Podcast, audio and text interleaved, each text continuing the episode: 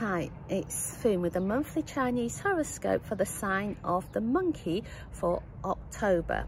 You know, it's not just what you say, but the way that you say it that can make a difference, especially in a romantic setting.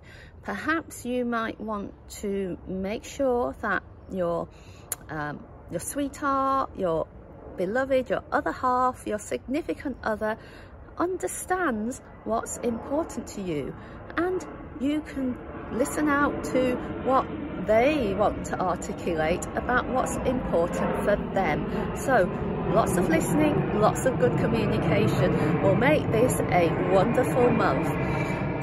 Have a great October. If you're enjoying our horoscopes, we recommend subscribing and sharing with your friends. Thank you for tuning in to Feng Shui Foon.